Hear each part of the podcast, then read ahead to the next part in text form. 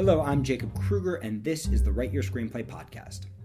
On this podcast, rather than looking at movies in terms of two thumbs up, two thumbs down, loved it or hated it, we look at them thinking about what we can learn from them as screenwriters. We look at good movies and bad movies, movies that we loved and movies that we hated. This podcast is provided absolutely commercial free, so if you enjoyed it, please make sure to review us on iTunes and help us spread the word. You can also find a full transcript on our website, writeyourscreenplay.com.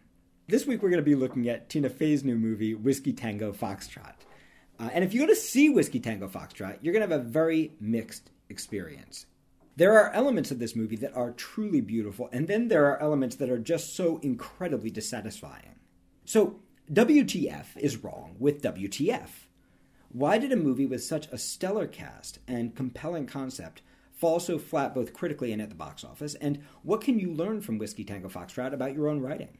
Every movie makes a promise to its audience. If you deliver on that promise, you can get away with almost anything. But if you make a promise and you fail to deliver, the audience is going to eat you alive. And that's very much what happened with Whiskey Tango Foxtrot. When you see the trailer for Whiskey Tango Foxtrot and you see Tina Fey, the first thing you assume is you're going to laugh your ass off for an hour and a half. And you're not wrong to think that if you've seen the trailer. There's a reason you think that because the trailer only accepts the very funniest moments of this film. But the truth of the matter is, Whiskey Tango Foxtrot is barely a comedy. It's primarily a character driven story about a copy editor who becomes an in front of the camera embedded journalist in Afghanistan. Now, the idea of doing a funny Tina Fey movie about the war in Afghanistan is a brilliant premise. And once you bring that premise to the table, it is really hard to back away from it. It's like giving kids a bunch of ice cream and then trying to get them to eat their vegetables. And to some degree, Whiskey Tango Foxtrot is certainly trying to deliver on that premise. There is an Alfred Molina character who is just trying as hard as he can to be funny, and there are some really funny moments in the piece. But the things that actually work best in the screenplay are not the comedic elements, they're the dramatic ones.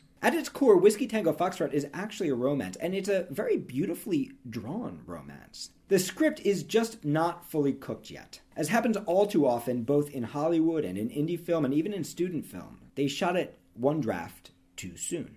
So, what would a finished version of the script look like? To understand that, we need to look at the screenplay as if we were considering it for a rewrite. At the center of the script and at the center of the romance is a relationship between Tina Fey's character, Kim, and her Afghani translator, Fahim who's played by Christopher Abbott. And the scenes between Kim and Fahim are actually some of the most well written in the movie. Fahim is Kim's translator, an Afghani man who's engaged to be married to an Afghani woman, and whose culture does not even permit him to touch a woman like Kim. And of course, the two of them are slowly falling in love. There's a brilliantly written scene about halfway through the movie between Kim and Fahim that subtly captures the depth of that relationship. Kim arrives at Afghanistan and pretty quickly shows that she is a lot more than the scared fish out of water that she seems. That in fact she's incredibly brave, fearless even, and willing to do pretty much anything to get a good story. In one of the early scenes, she gets out of the protected Jeep in the middle of an ambush and is running around unprotected, trying to shoot video of the skirmish. And it's a surprise that this happens so quickly. And later I'll talk about why it's also challenging structurally that it happened so quickly. But what we're watching with Kim is that Kim actually does have the stuff to be an embedded reporter, pretty much from the beginning. She is reckless, she is fearless, and quite frankly, she is dangerous. Which leads to the moment I want to talk about when Fahim resigns as her translator. He resigns because he feels that she is addicted to the adrenaline rush and that she's going to get hurt. It's a beautifully written scene, especially as performed by Chris Abbott, who carries the scene in his performance even beyond what's written on the page. The way Fahim tells Kim what he's feeling in this scene is by talking to her about the heroin trade in Afghanistan, which is pretty powerful because he's actually linking the problem of terrorism in Afghanistan and the heroin trade with the thing that's going on inside of Tina Fey's character. The idea that the body, when under stress, actually releases its own form of heroin. Fahim believes that Kim is addicted to that dopamine, to that adrenaline, and he believes that she is going to end up dying. And because he loves her, he doesn't want to work with her anymore. And that's a hell of a scene. Because you have a man who's just married an Afghani woman, an, an uneducated Afghani woman who can't be educated because of the rules of her culture who's falling in love with this brilliant woman who's perfect for him, with whom he cannot be, cannot touch, can't even protect. And that's what we call a hot relationship. And that is the heart of this screenplay. And when you see Chris Abbott in that role, you see that he brings a whole other layer of subtext because nowhere in the text is he saying directly, I love you. It's happening underneath in the performance. Unfortunately, what happens next is that Fahim disappears from the screenplay. I talked in the beginning about how once you've made a promise to the audience, it's really hard to back off of the promise. But the challenge of Whiskey Tango Foxtrot is not just that it backs off of one promise, it's that it backs off of two. The first promise that Whiskey Tango Foxtrot makes is that you're going to laugh your ass off. And guess what? You're not. What you're actually going to do is watch romance taking place in the field of battle in Afghanistan.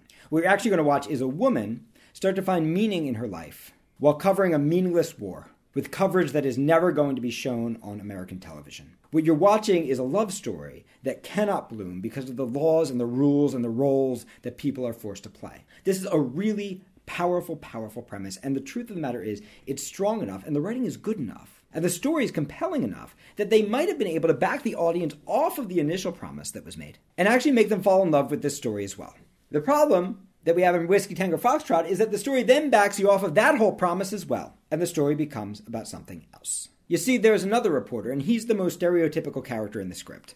We've seen him a million times. He's the total narcissist asshole reporter who turns out to have the heart of gold, and of course, he's a real jerk to Tina Fey at the beginning, and by the end, they have fallen in love. Or at least in like. But the problem is, there is no heat in that relationship. There's no way to build the heat that's present in the forbidden love of her relationship with Fahim. In this new relationship with a guy we kind of know is a jerk, who is pretty darn selfish, who, the truth of the matter is, we don't want her to be with. So what happens is the promise that's made gets backed off on, and what happens is a character we don't care about hijacks the movie away from the characters we do. And once he's entered the world, what happens is Tina Fey's character no longer has big choices to make. From this point forward, the action is pretty much being driven by him. So we came thinking we were going to watch a movie that was going to be a broad comedy with Tina Fey set against the war in Afghanistan. Then that plate was taken away from us, and we're actually delivered a different plate, and the new plate was actually quite delicious. What we were actually served was a story of forbidden love between a woman with a boyfriend back home and an Afghani man and an Afghani wife. Two people who cannot touch, but who are actually meant for each other. And just when we're about to dig in and start savoring that dish, a new dish is served to us. And this new dish is driven by completely different characters, but also driven by completely different themes. We thought we were watching a satire, now we find out no, I'm watching a romance about forbidden love.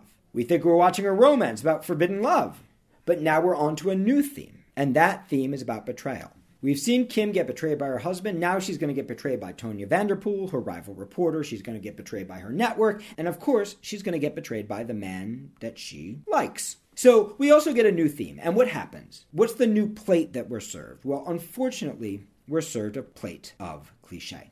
Ian, the reporter who becomes the new love interest, replacing the vanished Fahim, is the opposite side of the coin from Fahim's character. Fahim's character is driven by nuance and complexity, and Ian is a stock narcissist pulled right out of the old flat file. We have seen this character, this narcissistic reporter who only cares about the story. We have seen him a million times. And of course, he does have a heart of gold, and of course, the two of them end up together for a time, but we're not rooting for them to be together. In fact, even Kim isn't rooting for them to be together. There is no part of their relationship that really feels like love, but it could have. If Fahim had been present at this point in the script, we might be able to understand Kim's relationship with Ian as a choice that helps her deal with the inability to be with Fahim. We might have been able to understand this as a choice, a self destructive choice, that grows out of Kim's fear that she's getting too close to a man who's not an option. Then we might understand this relationship with Ian as a choice she makes to drive Fahim away, or even to protect Fahim from herself. But with Fahim vanished, the new love story means virtually nothing. Kim's not committed, Ian's not committed, and we as an audience are not committed. In fact, what we, as the audience, are doing is sitting around and waiting because we already know what's going to happen. You see, there's this big old news story that she's desperate to get, and we already know she's going to get screwed by her boyfriend, who's going to go try to get it without her. And of course, this is exactly what happens. So we've shifted themes and we've shifted dinners and we've shifted plates, and we've gone from a really unique love story to a cliche love story that we've seen a million times. We've gone from structure to formula, and now we're just waiting for the ending to play out the way we expect it to. There's a little bit of a spoiler ahead, but it's not going to be a huge spoiler if you know anything about Afghanistan, or anything about reporters in Afghanistan, or if you've ever seen this kind of movie. Of course, Ian has to get kidnapped. Ian has to get kidnapped so Kim can run after him because that's the formula, right? That's how these stories work. Except the formula isn't working. And the reason the formula isn't working is that we don't really care if Kim is with Ian or not. We don't really care if she manages to rescue him or not. What we actually care about at this point is whether anybody will ever know what's happening in Afghanistan, or whether the network is just going to bury this story. You see, we've seen Tina Fey go all the way to New York to try to save her job, but more importantly, to try to save the story, to try to convince the network executive that what's happening in Afghanistan actually matters, that people need to know. And of course, in order to save her job, and potentially in order to save the coverage of the war in Afghanistan, she needs a huge story. And of course, in order to save her job, and potentially in order to save the news coverage of the entire war effort in Afghanistan, she needs a huge story. Ironically, this makes the formulaic complication of Ian's kidnapping even more problematic structurally. Because the bad thing that happens is not only exactly what the audience is expecting, it's also the thing that Kim, as a character, is most prepared to deal with. It's all just too darn easy. And why do I say it's easy? I mean, technically, it's not easy. It's not easy to rescue your boyfriend from Afghani warlords. It is not easy to find out where he is. She has to go through all kinds of trials and tribulations, but here's the thing what's required to save him plays directly to Kim's strengths. After all, she's a person who's addicted to adrenaline. She is a person who's tough and strong. She is a person who is brave. She is a person who's always been willing to do just about anything for the story. So, in fact, for Kim, this is about the easiest test possible. A real test would have had nothing to do with being brave and strong. A real test would have been a test about love. Is she going to choose love over the story? A real test would have sent her back to Fahim and forced her to acknowledge what she really felt for him. A real test would force her not to demonstrate the same traits she showed at the beginning of the movie, but to demonstrate a change. What happens instead is the exact opposite. Kim does save her boyfriend, and Kim does get her big story, and Kim does save her job, and Kim does use her adrenaline junkie talents to the greatest of her ability. But Kim does all of this without compromising any part of herself. In fact, she even conveniently has a videotape that prevents her from having to sleep with the minister who's been trying to exploit her sexually the whole movie. She manages to do everything without changing anything about herself. And then, strangely, when it's all over, she decides to give it up. In a different structure, if she hadn't already earned her happy ending without changing, that moment when she gives it up would be one of the most satisfying moments in the film. If we felt like she was giving it up for Fahim, if we felt like she was still attached to it, if we had isolated the moment that forced the choice to be made, this movie would have been an extraordinarily powerful little drama. It could have been a movie about what it means to be at war with yourself and with a culture that's so different from yours. And in this way, it could have been a story about having a war going on and not wanting to look having a love affair going on and not wanting to look, having an internal journey going on and not wanting to look, which is not only the story of Kim's character, but the story of the war in Afghanistan and the way that we have perceived it as Americans. And this is the funny thing. I actually think Whiskey Tango Foxtrot is a great script. It's just not a great final draft. It's a great rough draft. Whiskey Tango Foxtrot is filled with beautiful moments, some really powerful moments. There's a totally moving moment between Kim and Fahim at the very end where their hands touch for the first time as he hands Kim her luggage. There's this beautiful romance depicted, and there are a lot of moments of wonderful, unexpected humor. There is a very serious story about the war in Afghanistan and how it was hijacked by the war in Iraq. There's a political drama. There is so much value happening in the script. And the truth is, it's really normal to see a script like this in an early phase. It's really normal for our early drafts to get hijacked by secondary characters, to pick up threads and then drop them without picking them up again, to bounce from theme to theme to theme to theme. And if you find this happening in your script, I want you to remember that even though, like Whiskey Tango Foxtrot, it may not work in its current form, there is a different form just a few drafts away that would have been truly beautiful. So if you find the themes of your movie changing, if you find yourself offering the audience one plate and then offering them a different one, you need to spend some time thinking about the real hot relationships in your movie. Are you following those relationships? Or are you getting additive and pasting on new threads that distract us from the story? You want to spend some time thinking about your theme. Are you fully mining your theme? Or are you bouncing around from theme to theme as you write? If you're finding that your work is episodic, like the writing of Whiskey Tango Foxtrot, but that those episodes are not weaving into a structure, you want to ask yourself, how is my main character changing in relation to the theme?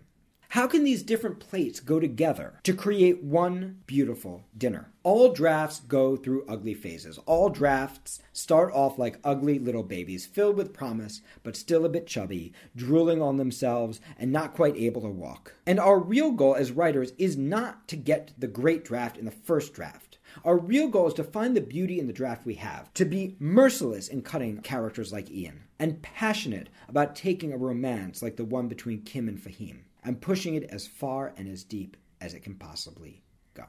I hope that you enjoyed this podcast. The Write Your Screenplay podcast exists because of your generous reviews. So if you feel like you got a lot out of the podcast and you want to let other people know about it, please go to iTunes and write us a review. You can also subscribe there and receive this podcast as it's released and read a full transcript on our website, writeyourscreenplay.com.